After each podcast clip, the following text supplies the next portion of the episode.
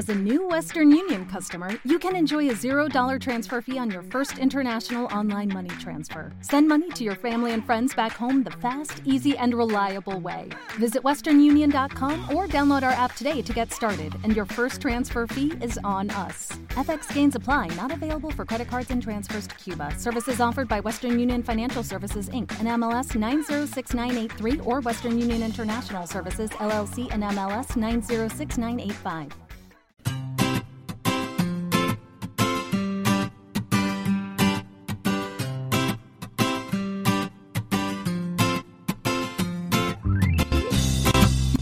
Bienvenidos al capítulo 56 de Perspectiva, un podcast de estrategia empresarial donde analizamos cada semana todas las decisiones y estrategias de las empresas que nos rodean. En el programa de hoy haremos un batido de píldoras empresariales para poder comentar varios temas interesantes que han aparecido esta semana. Uno de ellos nos lo trae el sector farmacéutico, muy tocado por la crisis y que ha tenido que reinventarse. Por otro lado, echaremos la vista atrás para recordar a Terra, ese portal que quiso ser Google y se quedó en el intento. Después hablaremos de Leche Pascual, una empresa en apuros, adoptando medidas que ya hemos visto antes. Le daremos una pincelada a las últimas novedades de Twitter y para terminar hablaremos nuevamente del sector de la distribución a cuento de un par de noticias. Si eres de los que te gusta estar informado, no lo dudes. Sube el volumen y acompáñame. Yo soy David Isasi y hoy es 27 de marzo de 2017. ¡Comenzamos!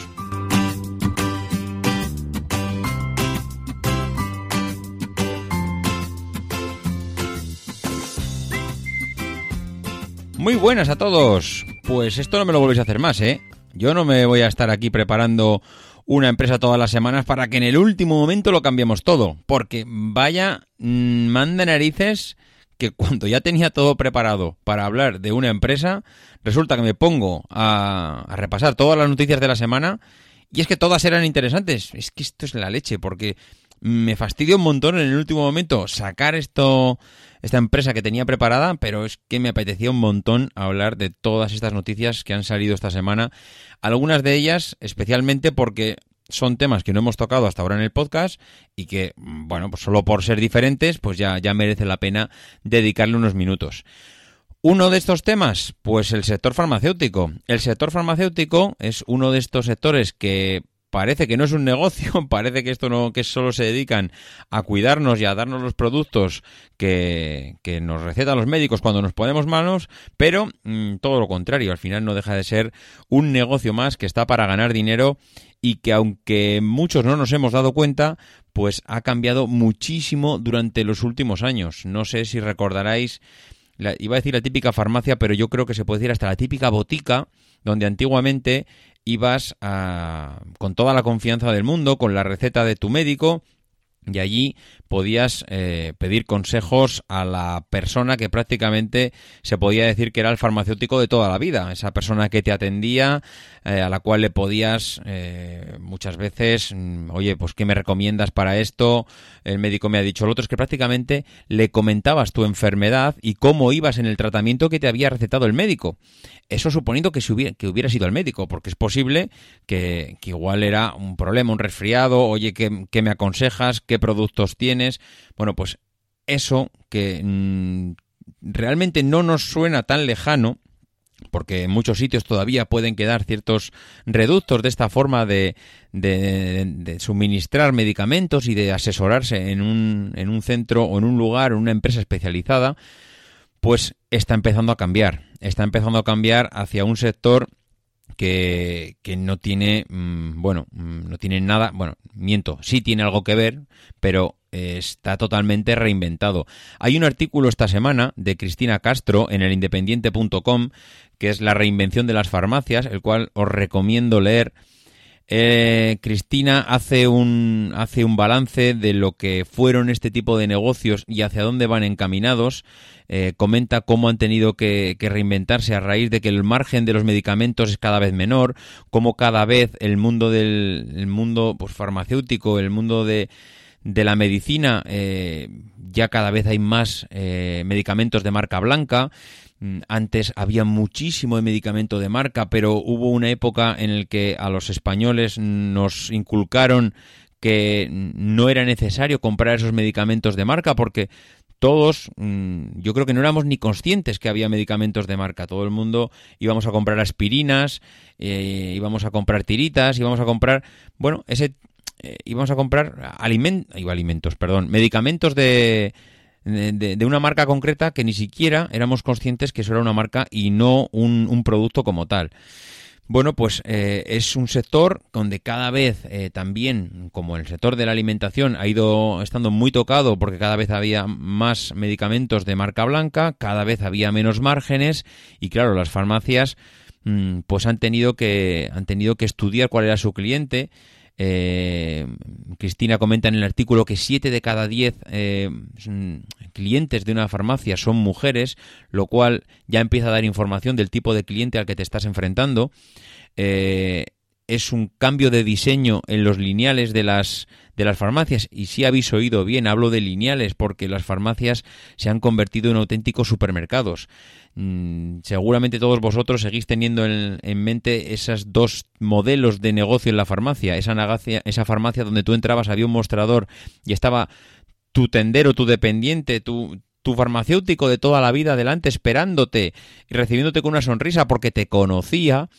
Y seguramente todos tengáis en mente ese nuevo modelo de farmacia, esa forma de sacar los productos de la rebotica que estaba atrás donde iba el farmacéutico a buscarlo, donde tú no tenías ni idea de lo que había allí y en cambio eh, se han reinventado a sí mismos, han sacado ese producto de atrás y se lo han mostrado al cliente. ¿Por qué? Porque cuando tú ibas a la farmacia y comprabas un único producto, tú ibas necesito jarabe de tal ibas, pedías uno, te llevabas uno. ¿Qué pasa? Pues que no veías nada de lo que tenía el farmacéutico. Todos los productos estaban detrás, en esa trastienda, con lo cual tú no, aunque quisieras, no te podías llevar nada más porque no lo veías. ¿Qué pasa en un supermercado? Que todo está a la vista. Según entras por la tienda, ya estás viendo los productos. Están al alcance de la mano, muy llamativos, con unas letras muy grandes, que sepas lo que son, incluso clasificados por, por mm, tipo de producto, ¿no?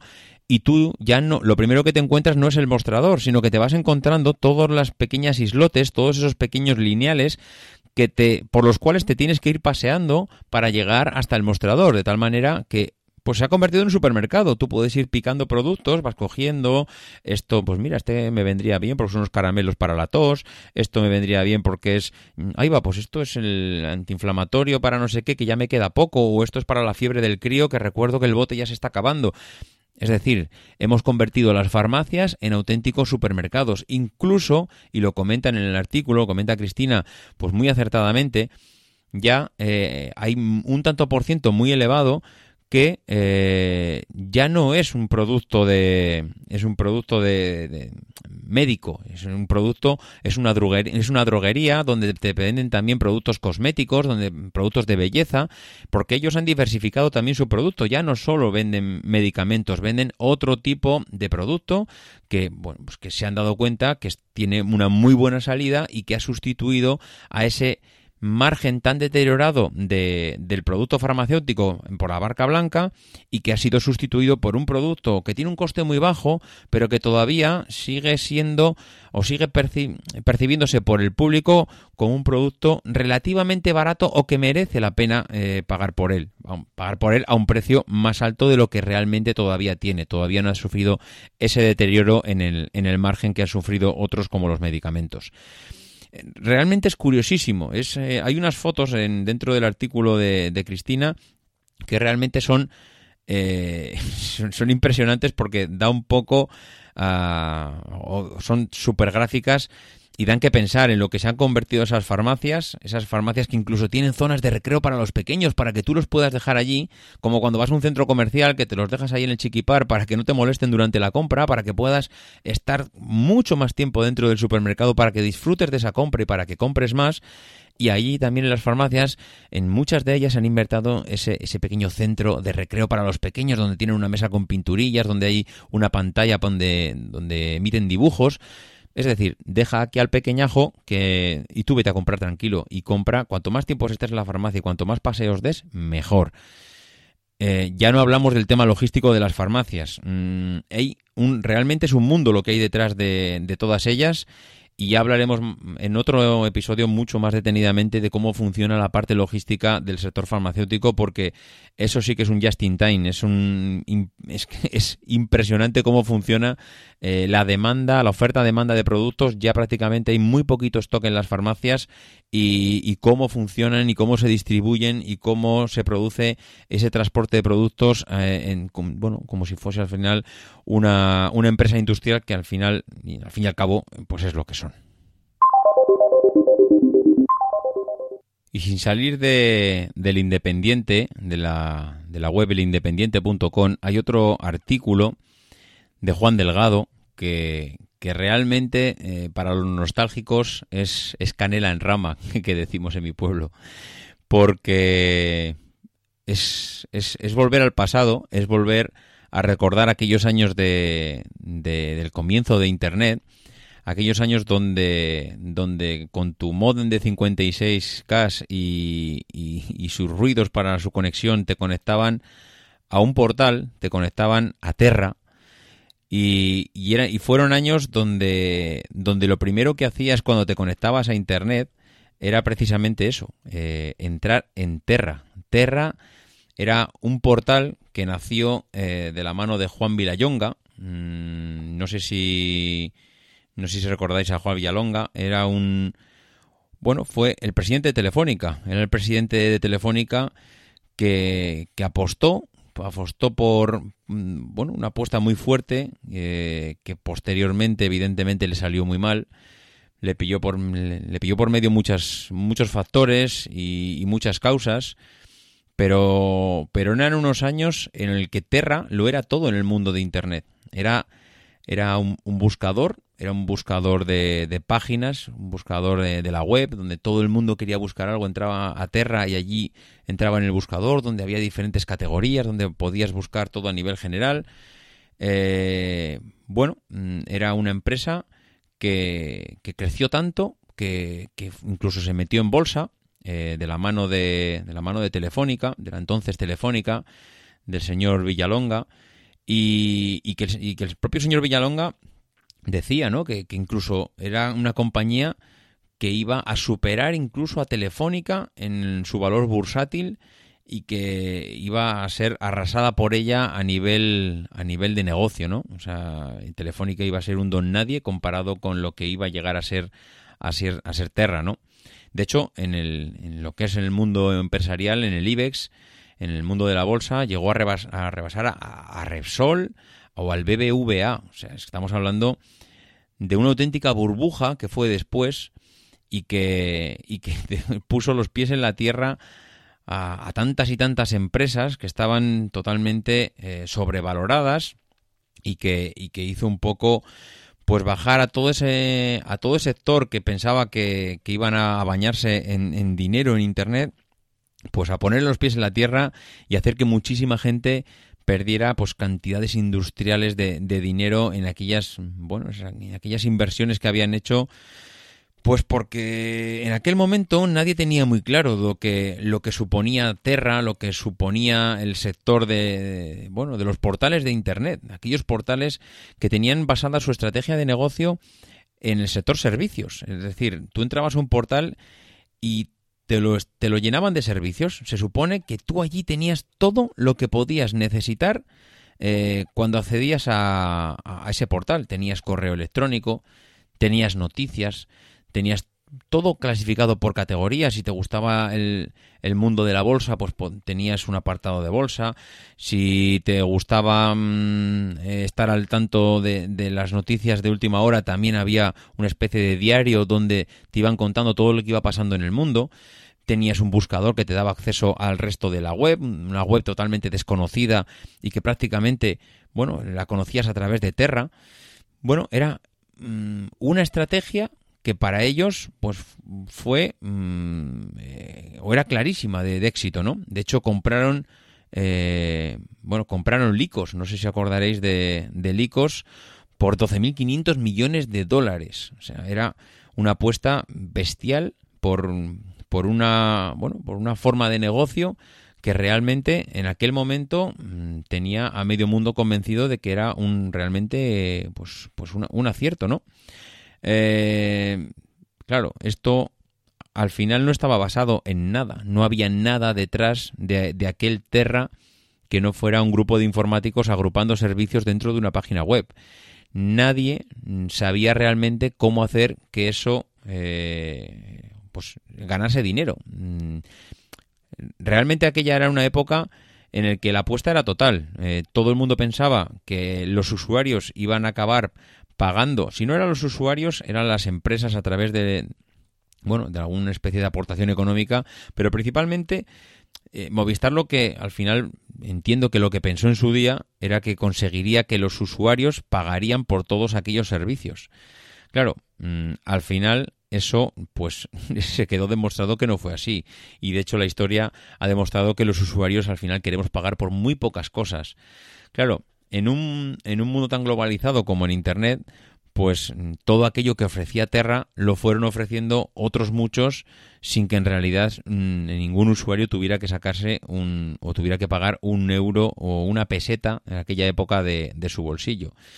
Eh, era bueno fue la época en la que los amigos de Google, nuestros queridos Larry Page y Sergey Brin, comenzaban su andadura con el nacimiento de una startup una tal Google, que en sus principios ni siquiera se, se llamaba así, mediante un algoritmo que lo que hacía era buscar por Internet pues aquellas páginas que, le demandaban sus, sus, clientes.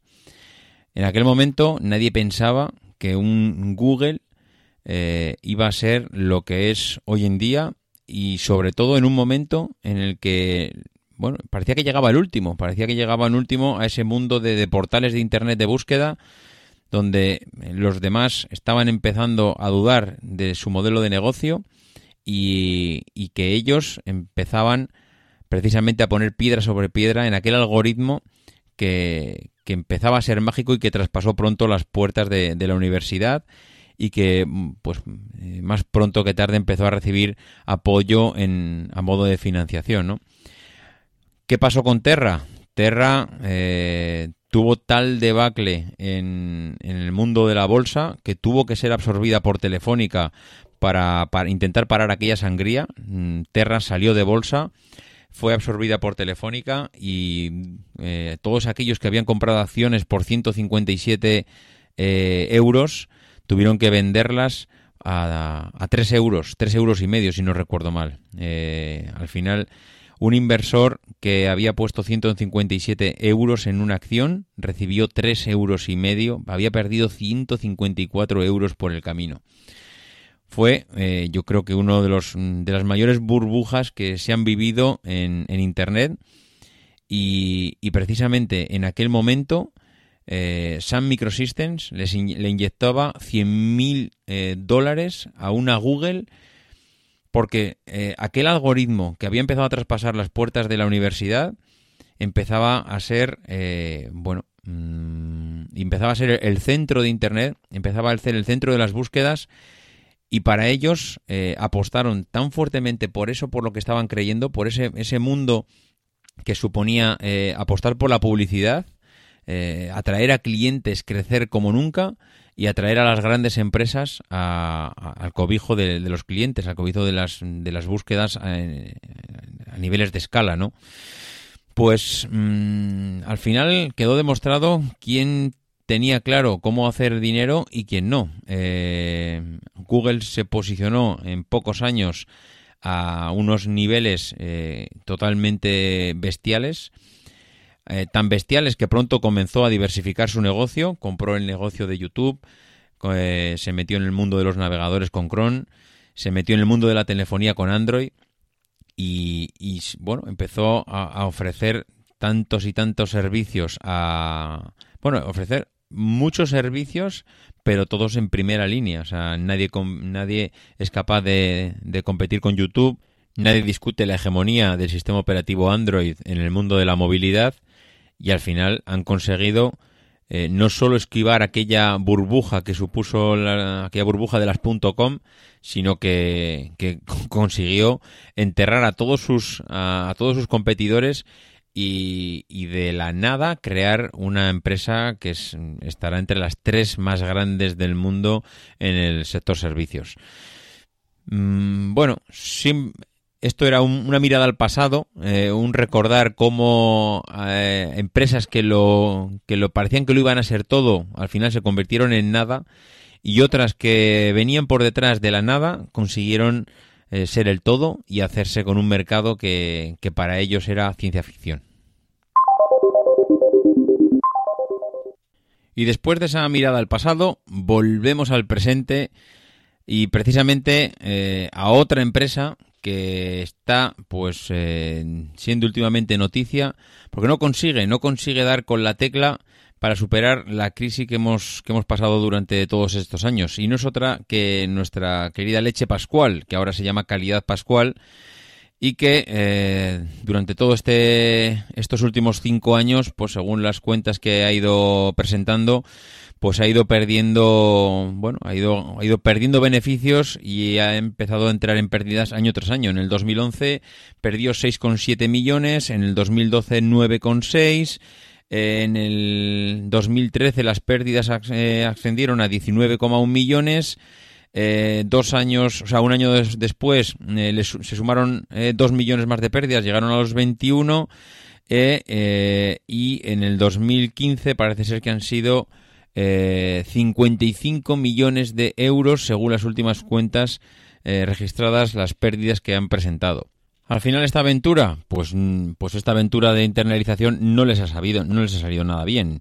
Las cuentas eh, son claras, esa diversificación de mercados para intentar eh, pues no, no, depender tanto del mercado español, sino pues en ganar en, diversificación de mercados saliendo de, aquí de España, pues lo único que ha supuesto es que si bien ellos dicen que exportan a más de 60 países, los ingresos internacionales apenas han alcanzado el 5% de las ventas totales, con lo cual pues no parece que esta aventura les haya salido muy bien y no es que les haya salido muy bien, pues porque han tenido que deshacerse de la planta de producción de zumos que tenían en Andalucía por 40 millones de euros, cuando habían invertido 120 millones de, euros en ella, con lo cual evidentemente pues mm, en estas en, esta suma resta mm, se les han ido muchísimos euros, lo mismo que en otros sitios donde tuvieron que pues, eliminar la segunda marca de leche que tenían, la que ya conocíamos todos, la desaparecida eh, PMI, leche PMI.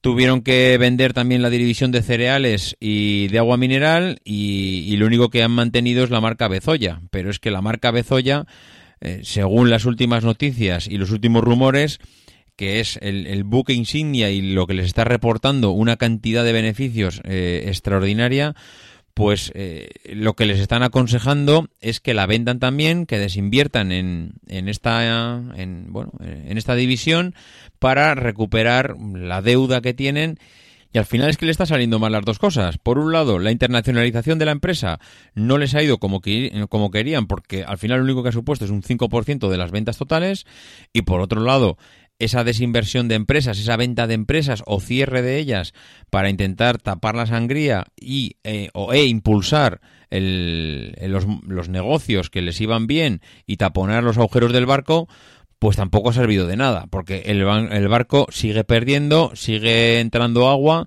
y, de verdad que, pues, si empiezas a deshacerte de los activos más valiosos, pues hombre, es como cuando, cuando empiezan a entrar agua en el barco y, empiezas a tirar pues las cosas que más pesan, pero empiezas a tirar el, pues yo qué sé, empiezas a tirar las maletas o empiezas a tirar ah, los muebles, empiezas a tirar aquello que no tiene bueno, relativamente valor, pero que puede hacer que tu barco se mantenga todavía a flote. Pero claro, en el momento que empiezas a tirar al capitán y la tripulación, pues el barco ya mm, no sé si tiene mucho sentido eh, que siga manteniendo a flote porque ya no hay nadie con el que navegar esta es un poco la sensación que nos está dejando Leche Pascual. Mm, está deshaciéndose de todos sus activos para tapar los agujeros del barco, pero no estamos viendo que se cree un nuevo barco más grande donde podamos seguir navegando con total fiabilidad. Estamos viendo que seguimos en el mismo barco, que poco a poco eh, siguen abriéndose más grietas y que la seguridad de que ese, este viaje vaya a buen puerto,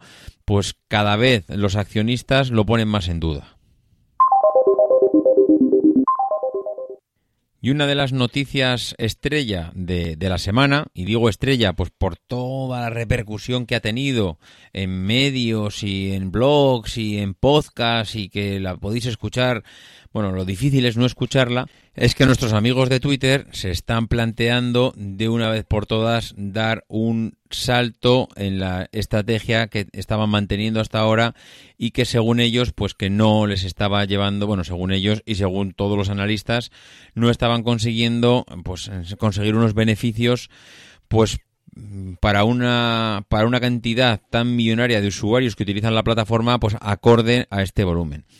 Parece ser que Twitter pues se ha cansado de buscar el mirlo blanco, eh, esa, esa solución que parece ser que tenía que venir de manos de la publicidad, de las grandes empresas, de, instaurar servicios eh, para que los clientes pues eh, iban a, parece que iba a ser uno bueno, un medio de difusión de vídeos online, de partidos en directo, de retransmisión de conciertos, bueno, Iba a ser de todo, me parece ser que las soluciones iban a pasar por ahí, pero de momento no ha pasado ninguna de ellas por ahí. La publicidad no ha sido una de las mm, bueno, una de las fuentes de ingresos que más eh, han hecho sustentar la empresa y por mucho que han cambiado de CEO, le han dado mil vueltas de tuerca, eh, han analizado mil cosas sobre lo que hacer. Bueno, pues por muchas cosas y por muchos estudios que han hecho y algunos pequeños reenfoques que han utilizado sobre la plataforma, pues parece ser que después de todo esto, la solución está en, señores, se acabó, esto lo tienen que pagar los usuarios. Y esto parece ser que hay muchas empresas que hoy en día mm, lo empiezan a tener claro. Eh, cada vez más los, los modelos de suscripción por un servicio se están poniendo cada vez más de moda lo de que la publicidad lo va a pagar todo, mm, parece ser que solo le funciona a Facebook. Eh, Twitter ha intentado copiar ese modelo de Facebook desde el principio. Facebook y el señor Zuckerberg lo sabe hacer de maravilla, eh, ha sabido montar un emporio eh, basado en bueno en los anuncios, en, en, las redes sociales, en las empresas que buscan repercusión. Lo ha sabido hacer. Mm, Facebook es una plataforma que hay que reconocer, hay que quitarse sombrero con este señor, pues que eh, ha sabido montar todo un eh, negocio alrededor de la red social y de, y de, bueno, de la publicidad. En cambio, Twitter ha sido incapaz pero incapaz mm, CEO tras CEO que han pasado por la empresa de, conseguir ese enfoque, de conseguir esa fuente de ingresos y yo creo que ya se han caído del burro. Se han caído del burro de una vez por todas y, parece ser que, bueno, os voy a recomendar que escuchéis el podcast de, de Alex Barredo. Eh, no recuerdo cuál es el título, pero ha sido el podcast de esta semana donde Alex hace, eh, bueno, hace eh, una, lista de, las 200.000 cosas por las que puede empezar a cobrar Twitter. Y es que es verdad. Yo creo que Twitter le da miedo mm, empezar a cobrar porque no quiere perder masa de usuarios, pero es que en algún momento Twitter se tendrá que plantear que tener 400 mil millones de usuarios no le sirve de nada si no pagan. Y al final estás ofreciendo una plataforma y piensas que las grandes empresas van a venir a, a bañarte en dinero porque tienes multitud de millones de usuarios, pero es que no está pasando. Entonces, o viene eh, ese reclamo de los usuarios, o viene para atraer a las grandes empresas, o al final tendrán que ser los usuarios los que paguen el servicio.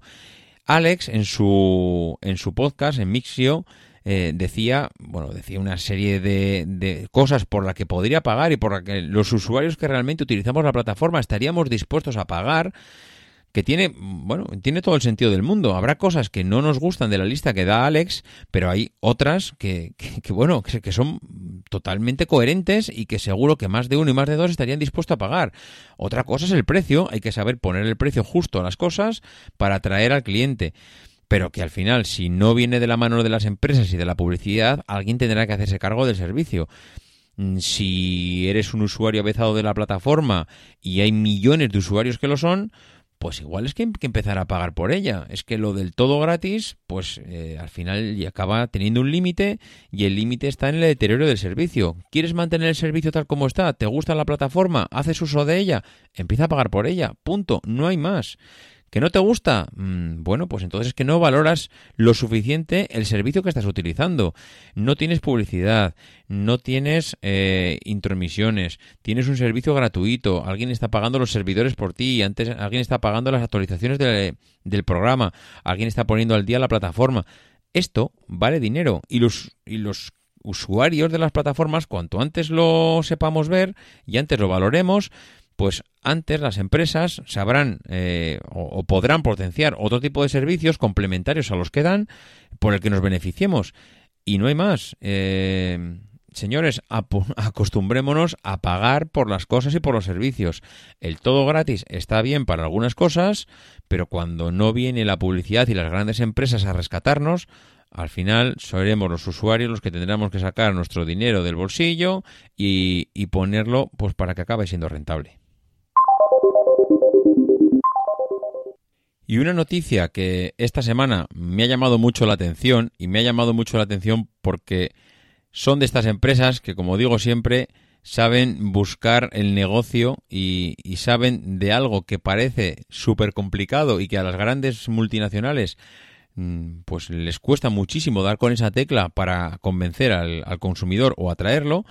En cambio tenemos a, a dos hermanos pakistaníes a los hermanos el Mubarak Hussain y a su hermano Aarón, que han conseguido montar un supermercado de barrio eh, dándole un enfoque diferente hasta ahora al mundo de la distribución. Y me gusta por una cosa, porque al final demuestras que mm, no todo está inventado. Y mira que en el mundo de la distribución y en el mundo de los supermercados hay eh, miles de personas dándole vueltas a cómo ofrecer los productos a los clientes, cómo mostrárselos, qué enfoque darle, eh, cómo conseguir ganar un euro, cómo reducir costes, cómo aumentar el margen, todo, cómo darle una vuelta al marketing, a la publicidad, al, es una pasada. O sea, el mundo de la distribución es ese tipo de, de negocio donde es casi imposible encontrar a alguien que le dé una vuelta de tuerca. Y este aquí que dos hermanos pakistaníes montan un supermercado de barrio en, en Barcelona y consiguen dar con la tecla.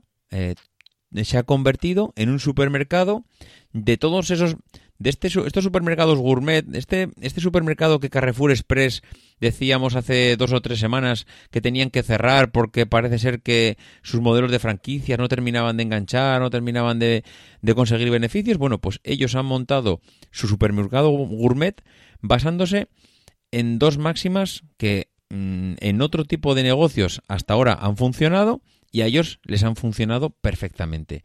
La primera de ellas, ofrecer productos de temporada y potenciarlos precisamente cuando sea la temporada. Eso que podéis pensar, joder, pues, pues lo que hacen todos. Bueno, pues ellos le han dado una vuelta de tuerca a eso. Porque, ¿recordáis aquel episodio en el que hablamos de las jugueterías que solo son jugueterías en la época de Navidad? Bueno, pues ellos han hecho lo mismo, pero con el sector de la, el sector de la alimentación. Llega una temporada en que por lo que sea es una fiesta del arroz. Bueno, pues yo, ¿qué hago? Pongo en mis lineales, no pongo el mismo arroz mm, multiplicado por mil. No, eh, lo que hago es pongo 400 modelos de arroz, 400 marcas diferentes, de sitios totalmente diferentes. Es decir, me convierto en el supermercado especializado en ese momento en ese producto. No hay otro eh, supermercado en mi entorno, en mi ciudad, que ofrezca tanta variedad de ese producto en esta época del año. Con lo cual, la especialización que yo doy no la ofrece nadie. Y encima eh, hago otra cosa, y es que todos aquellos restaurantes de la zona van a conocerme porque no van a encontrar otro supermercado donde eh, encuentre productos que se vendan en otra parte del mundo eh, y en cambio yo los voy a traer porque claro, como voy a ofrecer 400 tipos de arroz, lo que va a hacer el cliente es probar cosas que hasta ahora no tenía oportunidad, porque al final es eso, ¿no? Que busca un cocinero ofrecerle eh, o hacer platos, ofrecer a sus clientes cosas novedosas. Les gusta pues innovar en ese sentido. ¿Dónde van a encontrar esos productos que hasta ahora? Aquí.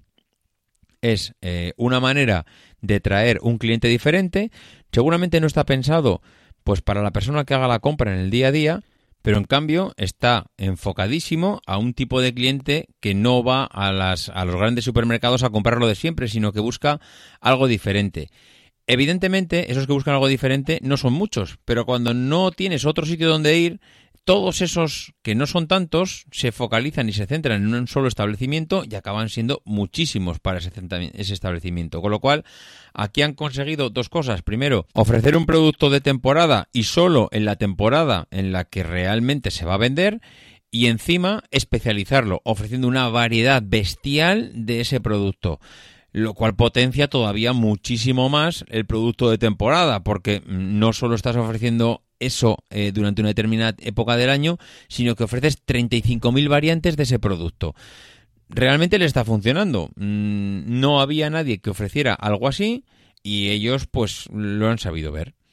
Y en relación al tema de supermercados y la distribución, ha habido una noticia de, de Carrefour que, me ha gustado porque comentaban que va a utilizar a la, a la empresa española Minderes para vigilar los precios de la competencia.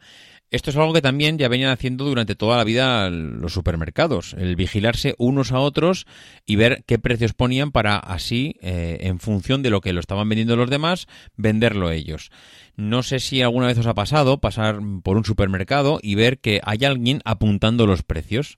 Y, y, realmente es algo tan natural que la competencia lo sabe y no, no penséis que ponen reparo. Al final mm, es, es algo súper habitual ver, o, era algo súper habitual ver a alguien pasar por el expositor de los lácteos y apuntar pues a cuánto está el precio del queso, a cuánto está el precio del yogur, a cuánto está el precio de lo que sea. Al final, eh, una de las cosas sobre la que trabajan las empresas de distribución de alimentos es sobre, y además lo hacen a un punto que parecen realmente espías, es qué hace mi competencia. Vigilan a la competencia como si fuesen Vamos, empresas de espionaje, es una auténtica pasada. Eh, a niveles de yo hoy no voy a abrir porque tal marca de supermercados hoy no abre. Yo la semana que viene cierro el sábado porque el viernes es festivo, pero lo hago no porque he hecho un estudio de mi empresa del coste, gasto, margen, si me sale rentable, sino porque el supermercado de enfrente abre y entonces como abre el del frente yo me obligo abrir porque los clientes no deben irse allí, sino que siguen, tienen que seguir teniéndome a mí como opción para hacer la compra. Es bestial, es bestial de qué manera se vigilan. Bueno, pues una de las cosas que van a mejorar ahora es que a raíz de, de, esta empresa, Carrefour, a raíz de Minderes, va a empezar a vigilar, o sea, digamos que va a contratar los servicios de Minderes para conocer qué es, eh, cuáles son los precios de todo el resto de la competencia. De esa manera van a tener monitorizado a todos los a todos sus eh, competidores para poder tomar decisiones en base a lo que hace a lo que haga la competencia porque al final para ellos pues es importante saber si están vendiendo productos con o sin autorización, si practican el dumping en, a nivel de, de, ventas por debajo del coste, porque necesitan saberlo, porque necesitan eh, estar al día de, de, lo que hace el supermercado de su competencia para saber y poder saber en tiempo real eh, cuál es el precio al que tienen que vender sus productos. Esto, el conocer a la competencia, está bien, porque al final mm, no dejas de tener vigilado a tu oponente, pero claro, en cierto modo te está esclavizando y no te está dejando actuar con total libertad, porque al final, ¿qué es mejor? Que de cara a tu empresa, que ser totalmente independiente, poner el precio que realmente creas que vale tu producto y al cual te lo está comprando tu cliente, sin, independientemente de lo que hagan los demás. Porque al final, si te basas en la opinión de los demás, Mm, realmente no estás tomando o no estás depurando los, los estándares y los procedimientos y los procesos de calidad de tu empresa, sino que lo que estás haciendo es fijarte en lo que hacen los demás. Que repito que está bien, porque al final yo he dicho muchas veces que cuando no sabes hacer algo lo mejor que puedes hacer es copiarlo. Pero bueno, mm, al final estás perdiendo ese punto de iniciativa, ese punto de diferenciación con respecto a lo que hacen las grandes marcas y lo único que estás haciendo es practicar un seguidismo del mercado que, bueno, si te sirve está bien, pero digamos que deja poco espacio a la innovación. Mm, sin más, me parece un buen arma, pero que tiene un doble filo. Está bien vigilar al mercado, está bien saber por dónde van los demás, pero también tienes que preocuparte de marcar y trazar tu propio camino, porque al final, eh, en un momento dado, si sigues al que se cae por el barranco, te vas detrás de él. Y esto ha sido todo por esta semana. Mm, yo creo que han sido unas cuantas píldoras, unas cuantas noticias de diferentes sectores.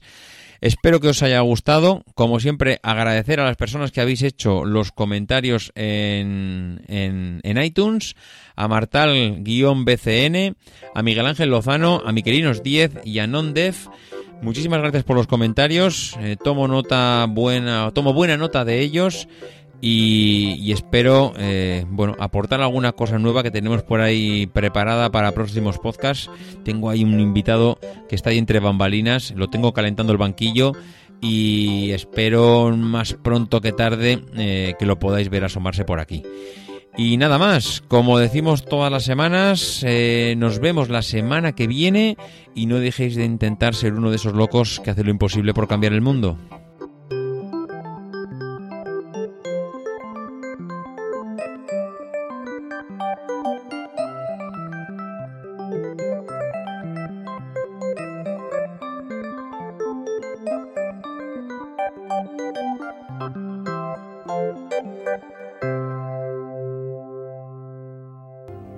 People who are crazy enough to think they can change the world are the ones who do.